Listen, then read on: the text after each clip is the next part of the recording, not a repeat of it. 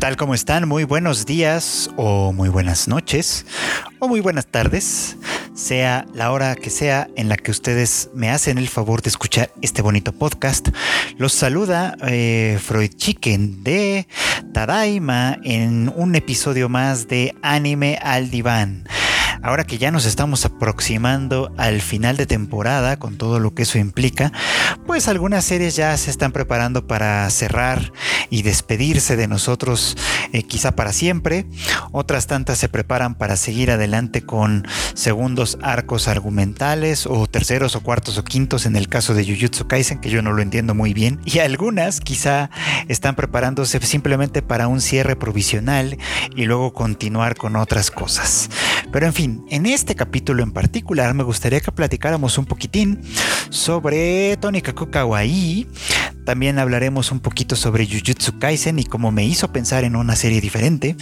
También eh, quiero platicar un poquito sobre lo bonito que sigue siendo Dragon Quest Dino Daiboken.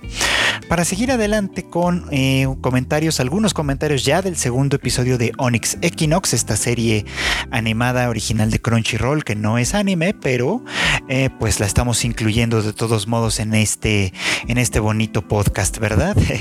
Luego quiero terminar con comentarios de, ustedes ya saben cuáles son mis favoritas, Golden Kamui y Osomatsu-san, que tuvieron episodios muy interesantes y tal vez hasta cierto punto complementarios esta semana. Pero sea como sea, eso es lo que vamos a tratar el día de hoy, así que comenzamos. Y bueno, pues quiero arrancar platicando un poquito sobre el más reciente episodio de Tony Kaku Kawaii que eh, tuvo algunos elementos interesantes, hay que decirlo, ¿no?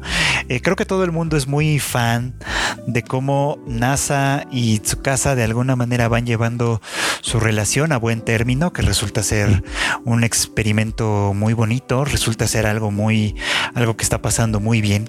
Y que bueno, pues ellos ya están de regreso de este viaje en el que, pues en el que Tsukasa conoció a su familia, a su familia política y ahora se enfrentan a un problema muy peculiar que es como si NASA lo hubiera invocado, el hecho de que su casa se quemó, por supuesto, ¿no? Con todas sus pertenencias que pues sabemos que él no tiene muchas, que él en realidad es una persona bastante austera, pero pues sí, este, hay cosas que necesitan ser repuestas, por supuesto, ¿no? Este capítulo tuvo creo que dos momentos que son muy interesantes. Uno que me quisiera hacer como un contraste, es decir, este momento en el que NASA lleva a su casa a comprar ropa eh, y en el que muestra pues que puede ser un poco celoso, eh, posesivo. Algunos dirán o algunas dirán que quizá hasta un poquitín machista, este, pero a final de cuentas sí, este, una, una cuestión un poquito como que puede interpretarse de distintas maneras, quizá por un lado romántica, quizá no. Pero eh, no es la primera vez que lo vemos y sin embargo creo que este, en este capítulo al menos a mí me llamó muchísimo la atención que destacaba, eh, por ejemplo, que, que NASA mira a, su esposa, pues sí, con cierto interés sexual, no lo oculta, por supuesto, no, no lo disimula, eh, no es tan, eh, vamos, no es una relación tan pura, entre muchas comillas, en ese sentido, ¿no? Pero eh, hay una diferencia importante que quiero señalar con esto, y es que esto de mirar a una chica con cierta lascivia puede ser algo que no esté mal, puede ser algo que sea muy bienvenido siempre y cuando estemos en, un contexto muy determinado, en un contexto en el que esto sea eh, positivo.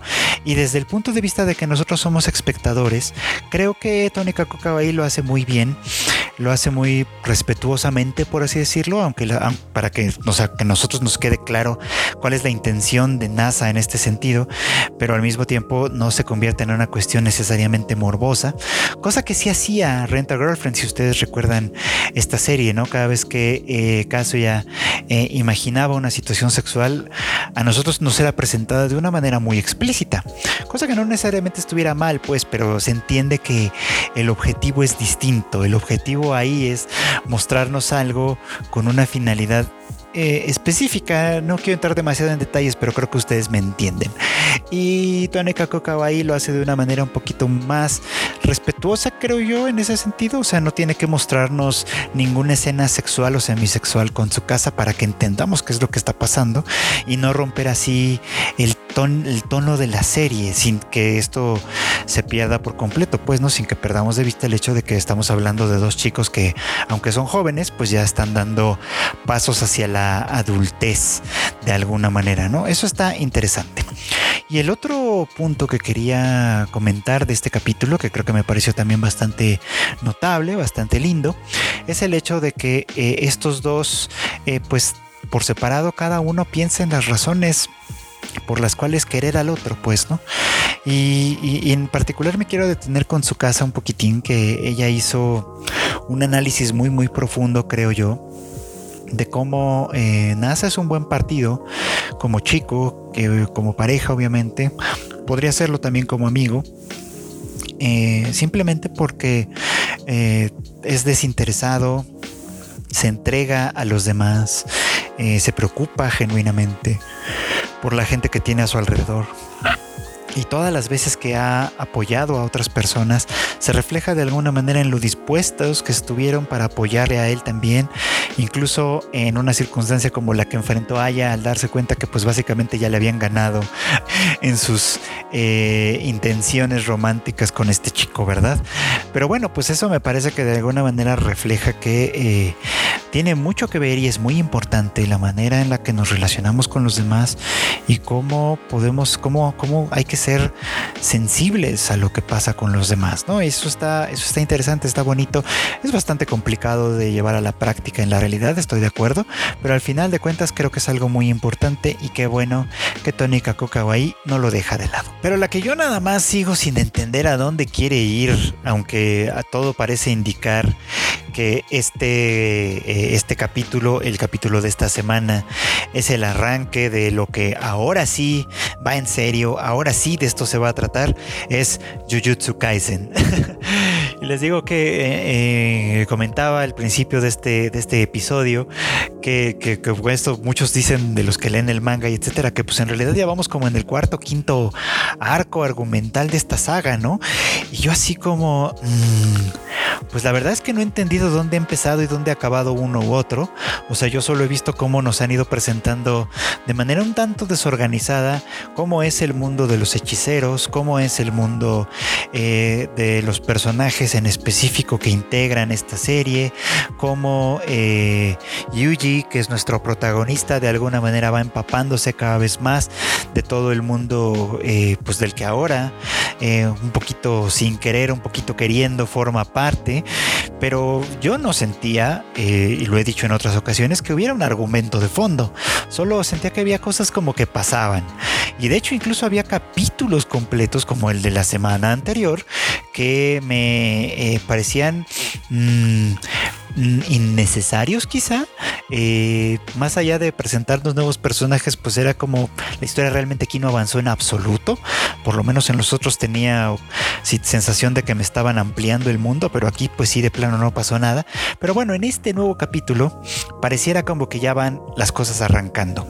Y es que vimos a Yuji participar por primera vez de, un, de, una investigación de verdad, ¿no? En la cual eh, pues un misterio se está desenvolviendo y estamos conociendo a uno de los villanos importantes, este personaje de Magito, que pues la verdad es que a juzgar por su diseño y su personalidad sí se ve aterrador.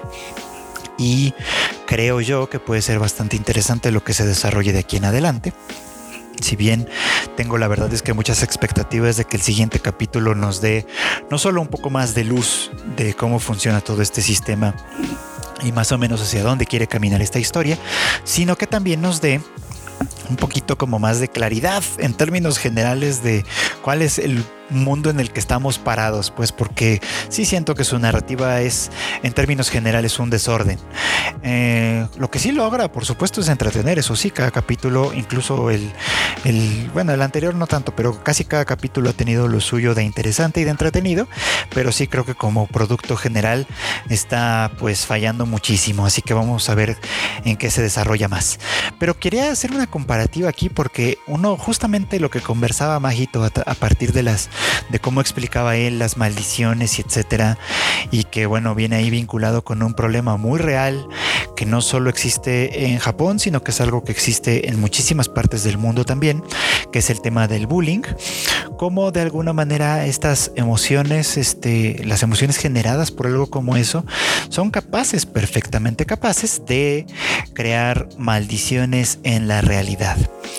Esto es una idea que en realidad yo ya había visto hace no tanto, de hecho a principios de este año en una serie que se llamó Inspectre, que por cierto recientemente anunció que tendrá una segunda temporada y eso me puso muy de buenas, en la que explicaban precisamente que eh, las maldiciones, los espíritus, los yokai, cualquiera de estas cosas fantásticas que nos aterran y al mismo tiempo nos intrigan, pues de alguna manera están íntimamente vinculadas con la fe de la gente, con los sentimientos de la gente y se expresan a partir precisamente de lo que, eh, de lo que la gente vive, ¿no? Y eso me parece como muy, muy interesante. Ahora, eh, esa, esa explicación que en aquella ocasión se dio de manera muy, muy detallada y que tenía muchísimo que ver con la fuerza, o sea, estaba directamente proporcionalmente conectada con la fuerza del, del espectro de la idol esta. Si ustedes vieron esa serie sabrán a qué me refiero. En esta ocasión, eh, observarán ustedes, por ejemplo, que nuestros nuevos personajes, bueno, uno de nuestros nuevos personajes es objeto de bullying y, esos sentimientos, tanto, tanto de él como víctima, como de los otros como sus victimarios, de alguna manera atraen eh, lo que a veces a lo mejor coloquialmente la gente llama malas vibras, ¿no? Y, y en esta serie en particular, eso se convierte en algo muy concreto, algo muy real, se convierte en una maldición de verdad que puede cobrar la vida de distintas personas. A mí, de hecho, que el hecho de que lo, expongan de esa manera y lo conecten tan íntimamente con nosotros, me, me da la impresión de que es como una especie como de señal de alerta, ya saben. O sea, trae una ética detrás. Una ética que desde cierto punto de vista puede ser cuestionable y creo que volveré a hablar de esto cuando platique sobre el episodio semanal de Golden Kamuy.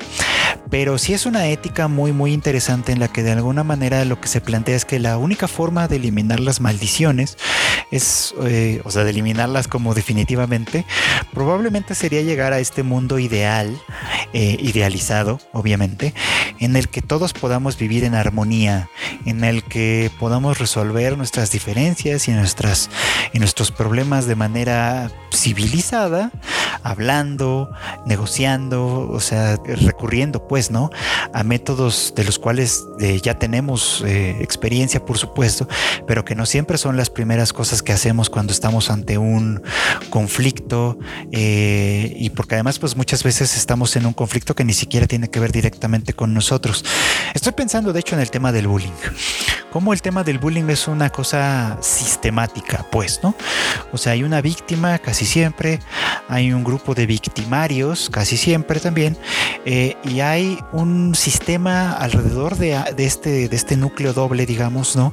Que lo sustenta, que lo sostiene, que de alguna manera incluso se justifica eh, en, esta situación. Y hay mil expresiones eh, artísticas en las que podemos ver esto. Digo, por citar un par de ejemplos que también están sacados del anime, eh, pues está el caso de, de Sangatsu no Lion, que tiene un arco, ahí sí un arco, dedicado al problema del bullying. Está obviamente la película de Koen Okatachi, que una cuestión de bullying es es su arranque, por supuesto, ¿no? Y esa, por ejemplo, esta película gira en torno a la posibilidad de redimirse y, también en torno a, poner la responsabilidad en, el, en la víctima, por ejemplo, parte de la responsabilidad en la víctima. Es una película bellísima en ese sentido.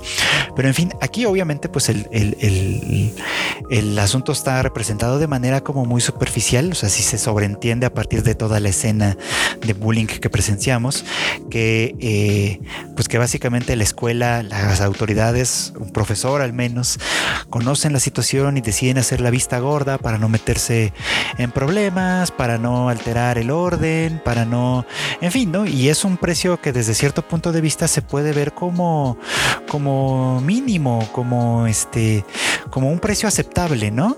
Este, si podemos este, tener un chivo expiatorio que se quede eh, únicamente en y que sea de alguna manera el receptor único de todo lo de todo lo malo de nuestro sistema y todo lo demás pueda funcionar haciendo la vista gorda. Bueno pues la verdad es que este eh, es una de las justificaciones de esta situación. Y Jujutsu Kaisen de alguna manera lo critica convirtiendo esto en un eje para la creación de maldiciones que pueden muy bien revertírsele a, uno, pues, ¿no? Lo cual eh, obviamente está ahí puesto como muy, muy en la superficie, no es algo en lo que la serie realmente tenga interés en profundizar, al menos no de momento, pero me parece muy, muy importante que lo muestre, ¿no? Porque esa es una de las razones, claro, por las cuales las escuelas son un, un nido de maldiciones, como nos explicaron al principio. me parece que está muy bien que el tema se toque desde ahí. Creo yo que valdría la pena profundizar un poco más en ello, aunque no creo que lo haga porque pues entiendo que su interés tal vez no va a ser ese, por supuesto, ¿no? Sino que los hechiceros funcionen pues como lo que son, como hechiceros, ¿no? Y que su revolución o la revolución que planea Goyo tal vez no va en ese sentido, pero sea como sea, tema interesante que se, que se pone ahí frente a nosotros, hay por ahí, como les comentaba, algunas otras referencias a las que valdría la pena echarle un ojo. Y bueno, pues esperemos que como serie empiece de verdad a agarrar un poquito mayor consistencia a partir de los capítulos siguientes. Y bueno, pues me gustaría continuar de alguna manera platicando sobre el capítulo semanal de Dragon Quest Dino Daiboken que tuvo lo que teníamos de predecible, o sea, desde la vez anterior obviamente se nos estaba cantando el hecho de que Pop primero iba a ser una exhibición de, cobardía, de esta cobardía que medio lo ha caracterizado desde que lo conocemos en este remake, y, que posteriormente iba a sacar fuerzas de algún lugar para hacerle frente a, a Crocodile, salvar a sus amigos y por supuesto que contribuir de manera importante a la victoria victoria, pues, ¿no? Y pasó, eso tal cual pasó, era, digo, les decía que estaba yo cantadísimo, no es, no es nada del otro mundo, pero el cómo pasó, que es lo que importa al final del día, eh, tiene mucha importancia, y estoy repitiéndome, pero es, es, importantísimo el cómo pasó. Así que quiero hacer un pequeño recuento, ¿no? Vemos que Pop primero no quiere hacerlo porque sabe que la batalla contra Crocodile es una batalla perdida. Pero el mago, el mago de este grupo de héroes falsos que simplemente se dedican a pues hacer tareas menores y saquear y sacar provecho para, para ellos mismos, le dice, ¿no? O sea, pues yo un día iba a ser como tú. Yo, yo estudié para ser un héroe verdad y descubrí que pues, pues el talento no me alcanzaba, ¿no? Pero tú eres un discípulo de Van. Es decir, si Van te reconoció es porque algo tienes, aunque, aunque en este momento no lo puedas mostrar. O sea, estás cortado con otra con otra madera, pues, ¿no? Y este empujón, que habla muy bien de, este otro personaje también, porque es capaz de distinguir la nobleza de Pop y es capaz también de, darle el empujón que necesitaba, eh, de alguna manera sí sirve al final de cuentas para salvar la vida de Dai y la vida de, Mam, que estaban en gran riesgo, ¿no? Pero además Pop tiene eh, bastante inteligencia a la hora de pelear, pues, ¿no? O sea, eh, su enfrentamiento con Crocodile, que sí estaba puesto desde la derrota, es decir, Pop sabía que la vida podía, que podía perder la vida en este proceso, estaba hecha simplemente para dar a Dai la oportunidad de, hacer un contraataque, sabiendo obviamente que las verdaderas posibilidades de vencer a Crocodile estaban eh, de ese lado. Pero Crocodile es un personaje que resultó ser muy interesante al final de cuentas. Y es que independientemente de que forme parte y sea un comandante del eh, ejército del, del ejército oscuro, digamos, ¿no? A final de cuentas es un combatiente y tiene eh, lo que llaman muchas veces el honor del guerrero, ¿no? Que obviamente hay una referencia eh, pues no tan velada a esta versión idealizada, digamos, como de los samuráis, ¿no? Y Crocodile, por supuesto, estando inserto en esa lógica, preferiría ganar sin tretas, preferiría ganar por la pura fuerza o incluso, como lo dice al final, perder. Eh, pero sabiendo que se enfrentó de manera legítima a alguien que le ha superado, ¿no? Y ese orgullo ese, ese orgullo de lo que uno es, de lo que uno hace, de el esfuerzo que uno pone en para destacar, para, para, perfeccionar un arte, para perfeccionar un trabajo. La verdad es que eso está chido, independientemente de que Crocodile lo haya puesto al servicio del mal. Eh, pero en este caso, pues hay cierta nobleza en ello. Y creo que de alguna manera la nobleza tanto de Pop, que al final del, al final del día logra eh, sobreponerse a su, a su cobardía, la nobleza de Crocodile también sirve para que el, el grupo de héroes consiga superar esta primera prueba. Y ya veremos qué viene para estos héroes en una siguiente oportunidad. Pero por lo pronto creo que fue muy muy interesante que Crocodile de alguna manera eh, fuera también una persona o un personaje con un cierta nobleza, pues, ¿no? Con cierta, eh, sí débil, por supuesto, débil de carácter como lo, como lo fue Pop y como lo somos todos en distintos momentos de nuestras vidas, pero que al final de cuentas sepa muy bien cuáles son las diferencias entre lo que tiene valor y lo que no. Cosa que no todos los, los, miembros del ejército oscuro tal vez sepan apreciar. Así que este fue un gran momento para terminar esta primera etapa, digamos, de Dino Daiboken. Vamos a ver qué sigue más adelante, pero la verdad es que, insisto, estoy disfrutando mucho de este remake. Y bueno, pues otra que, que ya está jugando un poquito como con el camino del héroe, con esta historia que conocemos todos y hemos visto mil veces veremos mil veces más, porque por supuesto que la historia de los héroes siempre va a ser de gran atractivo para nosotros como especie. Es Onyx Equinox, esta serie original de Crunchyroll, que la verdad es que les comentaba yo, el primer capítulo siento que tenía algunos problemas en cuanto al ritmo narrativo. Y creo que este también los tuvo, pero en sentido contrario. Perdón, perdón. Y es que es que yo de pronto sentí que este proceso en el que Yautl e Isel se conocen y, etcétera, eh, eh, pudo haber sido mejor escrito, ¿saben? O sea, yo lo que entendí, les voy a decir qué es lo que entendí de, de esto es que de lo que se trataba era de transmitir por un lado la frustración de Yaotl de estar, de tener su destino atado a un personaje como Isel, ¿no? Y por el otro la dificultad que tiene Isel para aceptar pues sus nuevas condiciones, la nueva situación de su vida, ¿no? Una situación en la que eh, pues su hermana fue sacrificada a, a los dioses, este, y él tiene una misión que no pidió, que nadie le explicó y para la que evidentemente no está preparado, eh, lo cual pues de alguna manera es pues, un caldo de cultivo para un problema muy muy serio, por supuesto, ¿no? Eh, creo que le dieron demasiadas vueltas a eso. O sea, yo nada más veía cómo Yaotl golpeaba y golpeaba y golpeaba y seguía golpeando a Isel. Y yo sentía, bueno, ¿a, qué hora esto avanza? Pues, ¿no? O sea, ¿a qué hora eh, hablan de verdad y exponen de qué se está tratando este asunto? Y, y aunque sea muy a regañadientes, convence a Isel de hacer algo, etcétera. Bueno, no pasó nada de eso.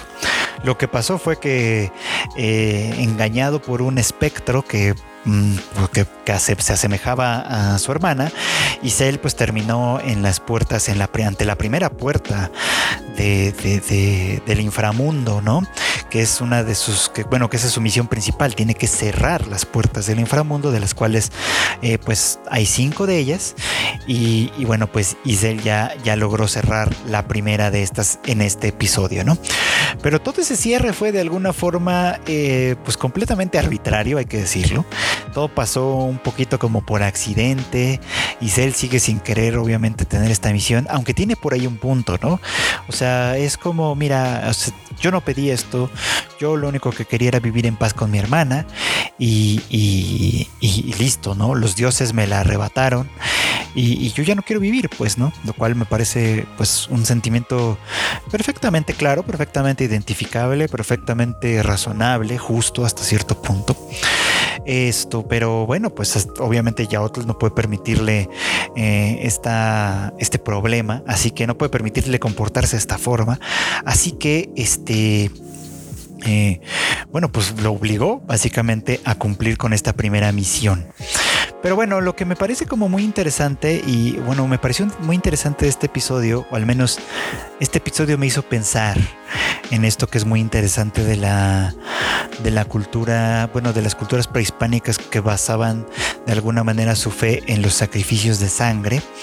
Eh, porque obviamente desde cierto punto de vista esto es algo muy primitivo, esto es algo muy, eh, pues sí, muy de civilizaciones primitivas. Obviamente eso horrorizaba a, los, aparentemente horrorizó a los españoles cristianos que venían con otras mentalidades, por supuesto, ¿no? Pero está basado en algo que, yo creo que está muy intrínseco en nosotros y es el hecho de que eh, la sangre, que representa al mismo tiempo la vida, es una moneda de cambio muy importante. Porque de hecho en este episodio vimos eh, la primera aparición de esta daga aparentemente mágica que se alimenta de sangre y con la cual es capaz de, Isel es capaz de herir a los guardianes de las, de las puertas del inframundo.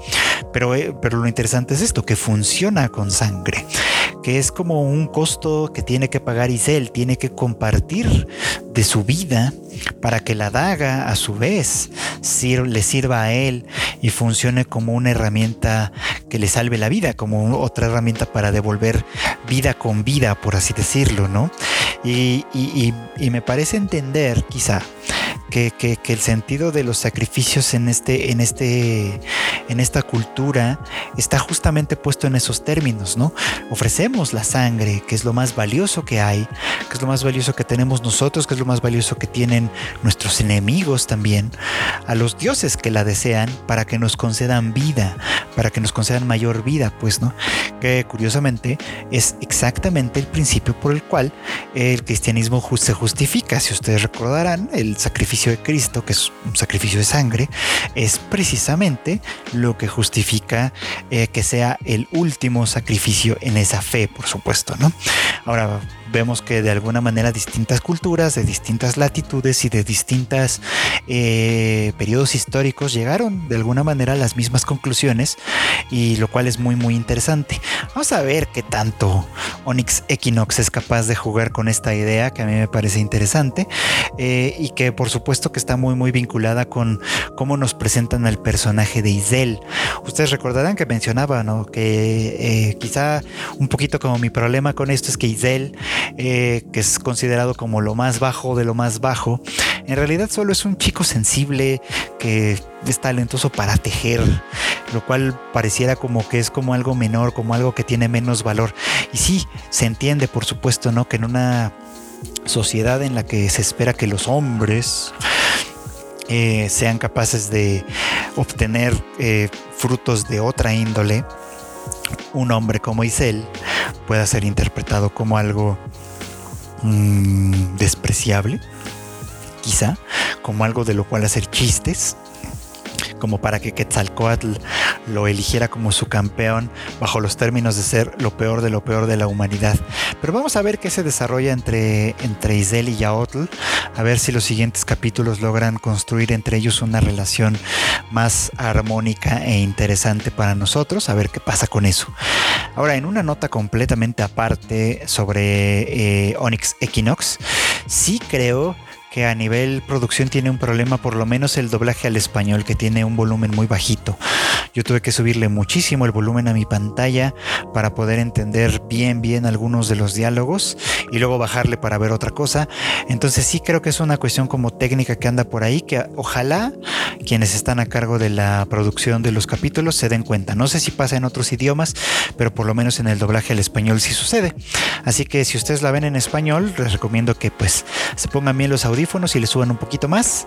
O si le están viendo en algún otro idioma, pues ahí nos cuenten si tiene estos mismos problemas. Y bueno, pues continuemos hablando de eh, Golden Kamuy. Ustedes ya saben que esta es una de mis grandes grandes, pero de verdad grandes favoritas, este, pues de esta temporada, de los últimos años en realidad. Y este capítulo no fue la excepción. La verdad es que es difícil, difícil, dificilísimo encontrar un capítulo malo de Golden Kamuy. Yo creo que no hay, no existe. Hay unos más, más eh, duros que otros, hay algunos más intensos que otros, pero creo que realmente no pierde prácticamente ningún tiempo a la hora de contarnos su historia. Aunque en esta ocasión la peculiaridad fue que nos contó la historia de alguien más, la historia de Kiroranke, Wilk y Sofía, en un pasado remoto en el que los tres eran fugitivos por el delito de haber asesinado al zar. Eh, una cosa bastante interesante, pues, ¿no? Que de alguna manera Kiroranke cuenta con cierto idealismo, me parece, me parece a mí. Eh, obviamente ahí tiene cierta, eh, cierta memoria, por supuesto, ciertos recuerdos de que, de que la gente estaba, pues, sobre todo comprometida, ¿no? O sea, de que algunas personas están comprometidas con esta lucha con enfrentarse a, este poder importante que, que, era la familia, pues la familia real, la familia de los zares en Rusia. Quiero hablar un poquito de eso porque de hecho el capítulo eh, que se llama Revolucionario hace alusión justo a esta cuestión, ¿no? Muchos a lo mejor sabemos, recordamos que, que durante el periodo de la Guerra Fría, pues la Unión Soviética hoy Rusia y varios países en los que se separó, este, pues durante mucho tiempo ostentaron un régimen que ellos llamaban, pues comunista, digamos, ¿no? Eh, a la manera en la que en la que la revolución rusa primero y el régimen terrorífico de Stalin después eh, decidieron mantener ese título como de como de este es el régimen comunista y obviamente hoy se convirtió en un en, un, en una cosa como anatema de pronto, pero bueno, en fin, este surgió, o precisamente este surgió, este régimen horrible surgió como resultado de, de los abusos que, que, el sistema de los zares había sometido a una gran parte de la población de lo que era Rusia, lo que después se convirtió en la Unión Soviética, ¿no?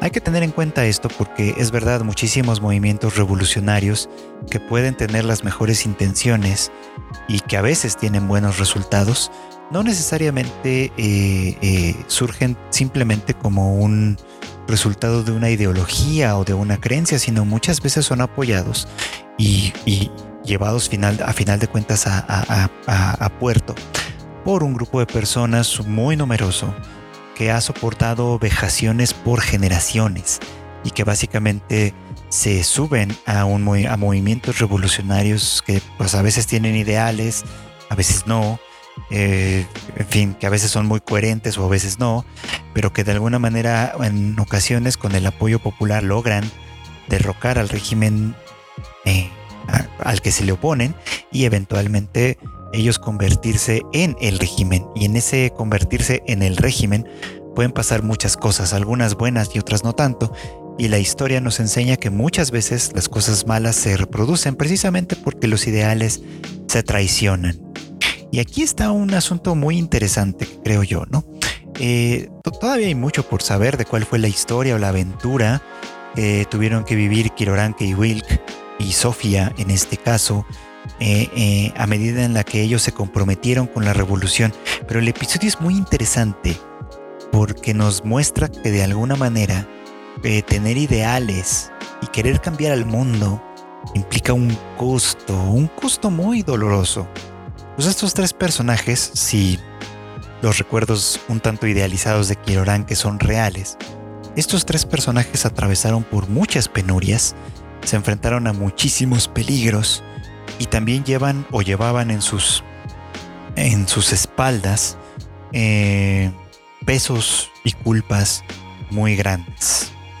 Sofía me parece en ese sentido un personaje muy interesante, porque, bueno, al menos así como la platicaba Kiroranke, pues es una mujer que vivió el ideal revolucionario eh, no solo porque creía en él, eso es una realidad, sino porque también creía que eh, no tenía derecho a otro tipo de felicidad después de sentirse responsable de la muerte de este bebé que aparece en el, en el episodio, ¿no?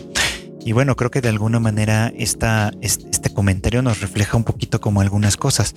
Creer en, ideales y comprometerse con ellos lleva costos muy, muy importantes. Así que eh, no necesariamente hay que, hay que eh, descartar o, desbancar a cualquier persona que tenga ideales muy firmes. Muy probablemente este idealismo no surge de un convencimiento intelectual, ni mucho menos, sino de un convencimiento de experiencia, de, una convicción que viene eh, desde un lugar mucho más profundo, mucho más arraigado, como son las experiencias, los sentimientos, obviamente, y que después, aliados con algún tipo de ideología, pueden convertirse en un curso de acción muy muy importante. Creo que esto es algo, esto es algo fundamental en el cuento de Golden Kamuy porque ya lo he comentado antes. Eh, varios personajes están movidos por ideales, pero a medida que vamos avanzando vemos que muchos o podemos ver que muchos de estos ideales están matizados quizá por cuestiones íntimamente personales. Vimos un poquito de eso con, eh, con Hijikata en el episodio anterior, obviamente. Eh, eh, vimos también un poquito de eso en este episodio con Tsurumi, a quien también ya hemos visto en otras ocasiones exponer algunas de sus razones para el, para, para, para, seguir o para perseguir sus objetivos. Y en ese cuento, por ejemplo, los que tienen, los que parecen tener razones más cercanas, más individuales, más, más personales, pues son eh, Sugimoto y Ashirpa, básicamente. Son ellos dos quienes, quienes tienen objetivos mucho más concretos, mucho menos idealistas, pues, ¿no? Y no es que el idealismo sea una cosa mala, pero el idealismo mm, tiene consecuencias importantes, pues, ¿no? Y quién sabe qué consecuencias tenga una vez que se enfrente a la fortaleza de los objetivos que persiguen eh, Sugimoto y Ashirpa. Sea como sea, todo lo que nos está contando es sumamente interesante y está progresando por caminos de verdad, de verdad importantes. Así que es una serie que quiero que de verdad, ojalá mucha más gente vea. Yo sé que ya muchos me han hecho caso y empezaron a verla eh, y algunos otros pues la descubrieron por su cuenta y están sumamente eh, pues fascinados y contentos. Que bueno, la verdad es que Golden Kamuy necesitaba muchos, muchos, muchos, muchos fans.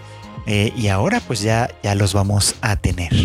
Así que, este, pues interesante, interesante, no puedo decir otra cosa de todo lo que nos está planteando en este episodio Golden Kamuy, cosa que está de verdad fenomenal. Y bueno, ya para terminar, en una nota que casi podríamos pensar que es contraria o contradictoria, pero que también me parece que está sumamente eh, relacionada, vinculada, muy bien conectada con todo esto, es lo que apareció un poquito en el episodio de esta semana de Osomatsu-san, eh, que tienen este largo sketch, larguísimo sketch, eh, en el que los hermanos Matsuno hacen esta excursión al monte Takao, que está pues hacia las afueras de Tokio, es, es, tal cual aparece en el episodio. Es un sitio muy recurrido por los turistas, eh, tanto locales como extranjeros, pero muy sobre todo, sobre todo para los locales es un sitio de, recreo, eh, pues de fin de semana, digamos, ¿no? O de vacaciones o de alguna cosa del estilo, ¿no? Y ellos por supuesto que viajan a este lugar como entre semana, haciendo un poquito como la burla, ¿no? De este, qué pérdida de tiempo hace, hacen todos los oficinistas que no, no aprovechan que los trenes están súper vacíos entre semana, etcétera, ¿no? Eh, cosa que pues cuando uno es turista, por ejemplo, en Japón, lo disfruta mucho, ¿no? Que no, si no te levantas tan temprano y brincas un poquito, este, eh, los horarios pico, ¿no? Pues obviamente te vas a encontrar con un sistema de transporte eh, que no solo es de primer mundo y que nada se parece al sistema que tenemos acá en nuestra ciudad, al menos en la Ciudad de México, sino que este también vas a encontrarte con que está vacío, ¿no? Y lo cual lo hace sumamente cómodo y sumamente conveniente. Pero bueno, esa no es la norma en realidad, es la, la, la, la norma es, son muchas otras cosas. Pero el chiste, el chiste de esto, a lo que quería llegar antes de que me desvíe más, es que eh, a diferencia de lo que pasó en el episodio de Golden Kamuy que comenté hace unos minutos, en el que ser revolucionario, tener ideales, mantener esos ideales tiene un costo, un costo que puede ser muy doloroso. Este episodio eh, de, de Osomatsu-san nos habla de, el, de algo contrario, pero, pero correlacionado, creo yo, y es el costo del statu quo. Los seis eh, eh, hermanos, los seis sextillizos, valga la expresión, ¿no? De alguna manera son especialistas en mantener para ellos mismos una situación de no cambio, una situación que eh, de alguna manera los mantenga siempre en el mismo lugar, que no les permita Mm, más bien que no los lleve a tener que cambiar su posición, a tener que cambiar su estilo de vida. Y en otras ocasiones he hablado como de alguna manera a través de esa decisión aparentemente existe una crítica muy importante, muy fundamental a una sociedad que exige forzosamente que las personas no que cambien, sino que encajen en, una, eh, en un esquema social muy bien delimitado donde lo que está bien se sabe y se entiende perfectamente y lo que está mal se critica, se desecha, se considera eh, pues maligno para la sociedad, básicamente lo que representan ellos, ¿no? Pero este capítulo en el que ellos enfrentan una serie de dificultades para, para hacer algo tan relativamente sencillo como hacer una excursión al monte Takao, eh, es interesante porque de alguna manera muestra cómo su intención de mantener esa estabilidad forzosa, que por supuesto no necesariamente es saludable, aunque puede fungir como una suerte de resistencia social, este, pues tiene sus costos, por supuesto.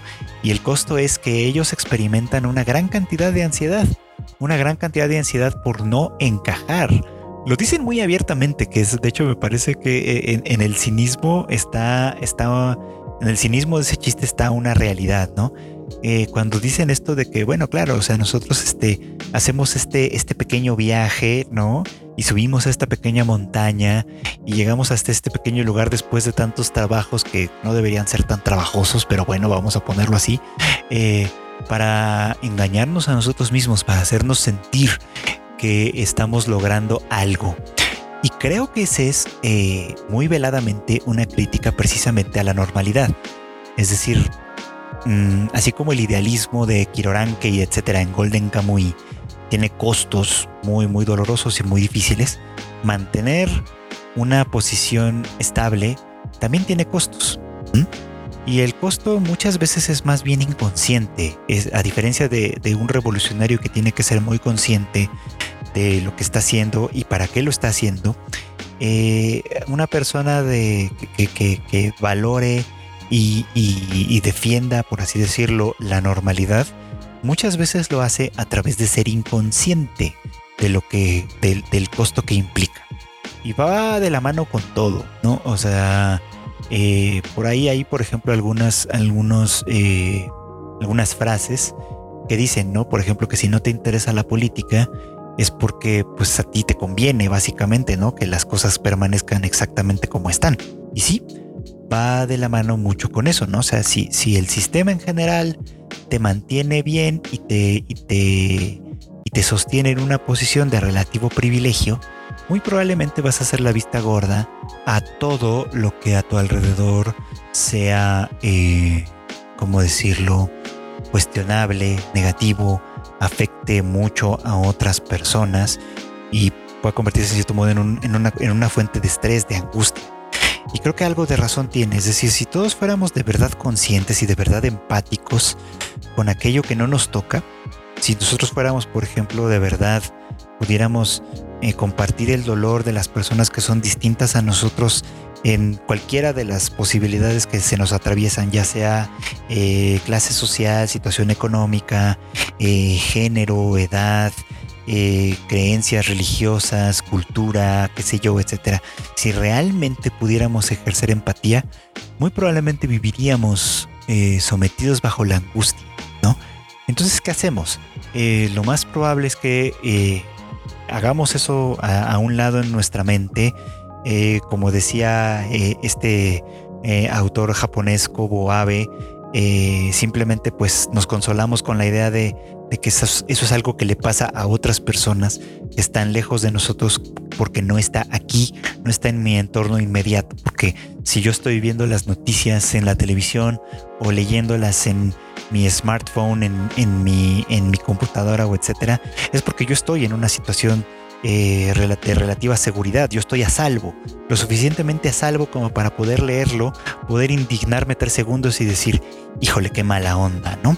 Y ya, pasar la página a una, a una conversación completamente diferente que también a lo mejor me va a indignar, a asustar, a angustiar, pero solo por unos cuantos segundos, ¿no? Y creo que de alguna manera, eh, eh, aunque quizá no muy directa, es más, quizá esa no era la intención, pero soy yo quien está haciendo esta lectura, eh, mantener el statu quo implica hacer a un lado esta imagen, pues, ¿no? Y tratar de representar el papel de que no pasa nada cosa que los hermanos Matsuno hacen constantemente, fingir que todo está bien, pero también constantemente expresan mucho su angustia, su angustia de no encajar, su angustia de no poder pertenecer a, la sociedad en pleno y al mismo tiempo esta resistencia como contradictoria a hacerlo. Es decir, eh, quisieran eh, pertenecer a la sociedad, pero no quieren pagar el costo de pertenecer a ella, ¿no? Y alguien diría, ah, pues qué pendejos, ¿no? Pues este, básicamente pues lo hacen y ya se resuelven todos sus problemas, ¿no?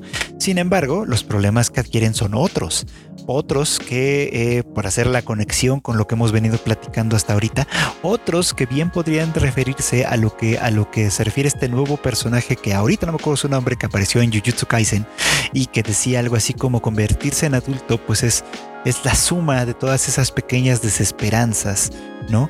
Que te sientan y que te plantan en el suelo y te dicen, güey, las cosas no van a ser como tú quieres, ¿no? Las fantasías no existen y ni modo, te tienes que aguantar un poquito a que la realidad sea como sea, ¿no? Eso es contra lo que se oponen o contra lo que se han opuesto revolucionarios como, como Kiroranke y Wilk. Eh, eso es lo que defienden, aunque les cause angustia, personajes como los hermanos Matsuno. Y eso es, a final de cuentas, un dilema eterno que nos acompaña a todos como sociedad sin importar eh, en qué sociedad estemos o en qué sociedad pertenezcamos, sin importar si somos mexicanos, si somos japoneses, si somos chinos, si somos cada sociedad, cada una de las culturas en cada era de nuestra historia enfrenta todas estas contradicciones. Y al enfrentar estas contradicciones, consciente o inconscientemente, uno toma postura. Y esto de alguna manera me parece muy interesante, me parece muy emocionante. Creo que vale la pena eh, compartirlo, platicarlo, discutirlo. Y bueno, pues ya, ya saben ustedes, yo agarro estas cosas mientras veo anime y las comparto con ustedes porque eso es lo que hacemos en este bonito podcast. Y bueno, pues sin más por el momento, eh, pues nada más no queda más que agradecer a todos los que semana con semana me acompañan en este ejercicio de podcast platicándoles un poquito de series de anime y todas estas cosas así, para que, bueno, pues para sacar un poco lo que llevo dentro de mi corazón y compartirlo con todos ustedes. Ya saben que eh, eh, acepto con todo gusto y con todo placer sus comentarios, sus quejas, sus sugerencias que pueden hacerme vía mis redes sociales que son Freud Chicken en todas partes, principalmente en Twitter que es la que más checo en general pero también este, pues a través de los distintos canales que tiene Tadaima pueden decir, oiga, miren, es que me gustó el anime El Divano, no me gustó y me gustaría que hicieran esto, aquello, que hablaran de aquello otro. Ya la próxima semana espero que podamos hablar un poquito de Great Pretender, que también tiene algunos de estos puntos que estamos tocando, pero la verdad es que me gustaría terminar de ver el último caso antes de platicarlo más con ustedes. Pero si no lo han visto, se los recomiendo mucho. Es un anime que la verdad yo he estado disfrutando mucho. Eh, y bueno, pues no queda mucho más que decir, así que me despido de ustedes nuevamente. Buenos días, buenas tardes, buenas noches.